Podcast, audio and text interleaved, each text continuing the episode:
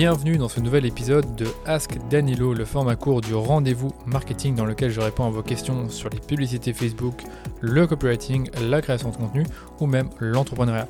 Si vous avez une question sur un de ces thèmes, je vous ai mis un lien dans les notes de l'épisode pour enregistrer votre question et me la soumettre.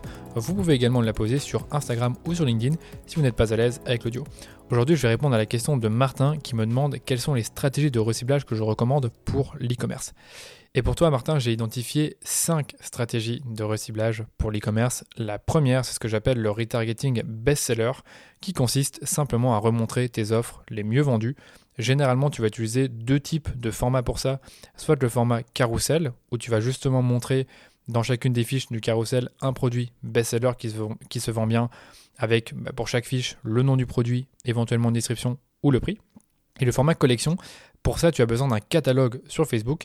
Et dans ce catalogue, ce que tu vas faire, c'est que tu vas créer ce qu'on appelle un ensemble de produits. Et dans cet ensemble de produits, tu vas mettre bien sûr les produits best-sellers. Et donc dans ta collection, tu vas avoir l'image ou la vidéo. Et en dessous des images, ou enfin, en dessous de l'image ou de la vidéo, tu vas avoir trois produits euh, qui s'affichent. Donc euh, la personne va ensuite cliquer sur l'un des trois produits et elle va atterrir sur une deuxième page qui est dans Facebook qui s'appelle une instant expérience dans laquelle il y aura ben, tous les produits best-sellers que tu as sélectionnés au, départ. Et quand elle clique euh, enfin sur le produit qui l'intéresse, elle arrive directement sur ton site pour faire l'achat, ce qui crée vraiment une expérience d'achat très seamless, je ne sais pas comment on le dit en français, mais très smooth, très douce, qui permet encore une fois de faciliter l'achat à la personne. Donc ça, c'est ma première stratégie, c'est d'utiliser le format collection ou le format carrousel pour euh, mettre en avant tes offres les mieux vendues. Tu vas pouvoir le, les, montrer à des personnes qui ont visité ton site récemment ou qui justement ne sont plus venues depuis un certain temps. C'est un peu à toi de voir comment tu veux euh, agencer cette campagne. Deuxième stratégie de reciblage, c'est de promouvoir des offres à durée ou quantité limitée, tout en faisant attention à suivre un calendrier marketing. Parce que comme tu le sais, durant euh, bah, une année, il y a toujours différentes dates dans lesquelles il y a des promotions, des offres, en tout cas des temps forts auxquels on va penser. Par exemple, cette année, ben, ce qui va arriver, c'est le Black Friday, puis après il y aura le Cyber Monday, il y aura également la Saint-Nicolas, les fêtes de fin d'année, et si je prends l'année prochaine, ben, on, aura la Saint-Valentin, euh, on aura Pâques, la fête des mères, la fête des pères, on aura encore une fois la rentrée. Donc tu vois qu'il y a pas mal d'événements que tu vas pouvoir utiliser pour faire des offres à durée ou quantité limitée.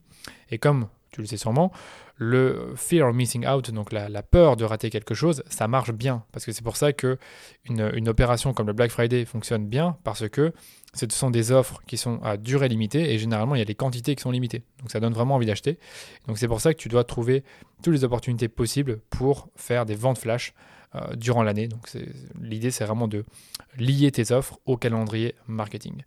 Maintenant, quelles sont les personnes que tu peux cibler avec des offres à durée ou quantité limitée Alors, ce qu'on fait pour nos clients, généralement, quand on fait ce type de campagne, c'est qu'on essaye vraiment d'avoir des audiences qui sont larges en retargeting parce que ça peut intéresser potentiellement tout le monde.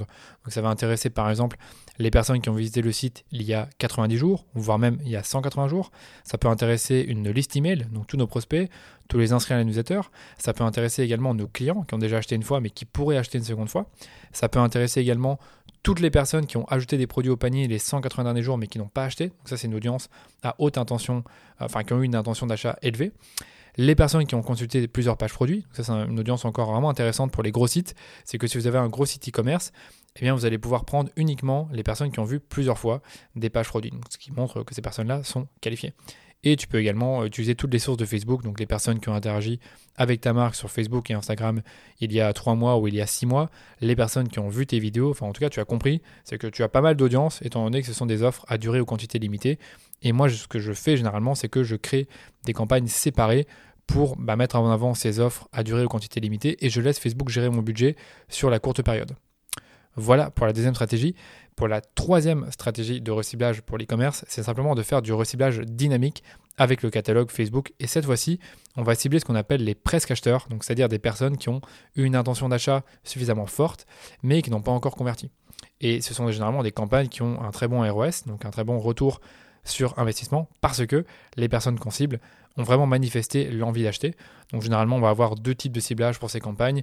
Les personnes qui ont ajouté au panier il y a 14 jours, ou alors également les personnes qui ont vu des pages produits il y a 14 jours.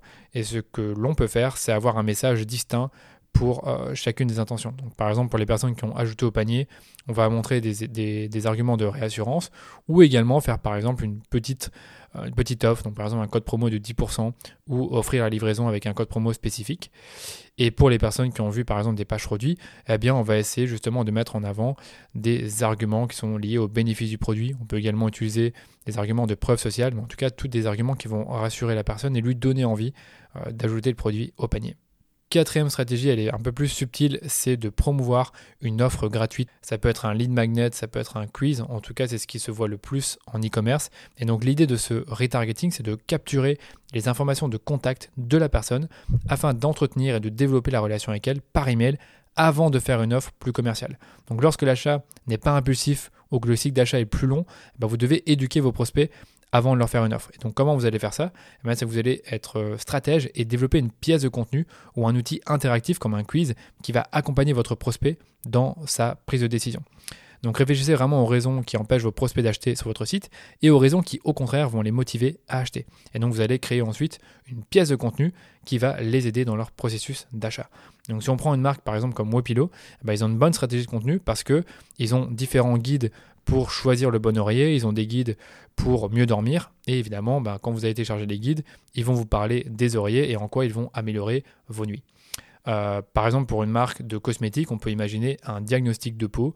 Donc vous arrivez sur le site, vous voyez diagnostic de, peau, vous faites le diagnostic et après en fonction euh, bah, de votre peau, la marque e-commerce va vous rediriger vers les produits qui sont les plus pertinents pour vous ou également vous donner du contenu qui va vous aider encore une fois à choisir les meilleurs produits. D'ailleurs, cet exemple-là, je ne l'invente pas. Hein. donc si vous allez sur le site d'Horace par exemple, vous allez voir qu'ils ont euh, des, quiz et ils ont des quiz pour les peaux et pour les cheveux. Et en fonction de vos réponses, bah, ils vont vous conseiller des produits qui sont pertinents. Et donc ça, c'est vraiment intéressant comme ligne magnet parce que bah, vous allez attirer vos prospects, en tout cas des personnes qui sont intéressées par vos offres, vers un lead magnet ou un quiz. Et après, ben, en fonction ben, de, ce qu'ils ont téléchargé ou de ce qu'ils ont répondu, ben, vous allez leur, proposer des produits qui sont pertinents et qui vont les aider à prendre la bonne décision. Et dernière stratégie de reciblage pour l'e-commerce, c'est le retargeting séquentiel, qui est toujours pertinent malgré les soucis qu'on peut avoir en termes de tracking. C'est en gros imaginer différents euh, séquençages et différents moments où vous allez montrer des publicités. Je m'explique. Admettons que vous, êtes arrivé sur mon site hier et que vous avez consulté une page produit mais que vous n'avez pas acheté, eh bien, je vais vous montrer par exemple euh, présenter une publicité avec une offre, une publicité de réassurance. Par contre, imaginez que vous êtes allé il y a plutôt 15 jours, eh peut-être qu'à ce moment-là, vous vous souvenez peut-être un peu moins du produit, donc je vais peut-être vous montrer des témoignages, de la preuve sociale, euh, je vais peut-être vous montrer un guide, en fait ça dépend, mais en fait l'idée c'est qu'en fonction du moment où vous avez interagi avec moi ou mon site ou ma page Facebook ou mon compte Instagram, je vais vous montrer des publicités qui sont différentes. Donc, par exemple, vous pouvez imaginer un premier scénario entre 0 et 10 jours, un deuxième entre 10 et 30 jours, et pour les personnes qui ont vraiment plus eu aucune interaction avec votre marque depuis 30 jours, là vous allez peut-être arriver avec une approche un peu moins agressive, peut-être avoir un, un lead magnet comme on l'a vu, un quiz, vous allez peut-être mettre en avant vos nouveautés, des produits d'appel. Mais en fait, l'idée vraiment, c'est qu'en fonction de la température du trafic et le moment où la personne, donc l'utilisateur, a interagi avec vous sur Internet, eh bien vous allez montrer des publicités différentes avec différents arguments ou différentes offres. Voilà pour ma réponse à la question quelle stratégie de reciblage je recommande pour l'e-commerce? J'espère que l'épisode vous a plu. Si c'est le cas, n'hésitez pas à partager l'épisode autour de vous ou de laisser une note 5 étoiles au podcast pour nous aider à faire grandir notre communauté. Et si vous avez des questions auxquelles vous aimeriez que je réponde, je vous invite à me les poser comme toujours sur Instagram ou sur LinkedIn. Allez, je vous dis à lundi pour un nouvel épisode du rendez-vous marketing.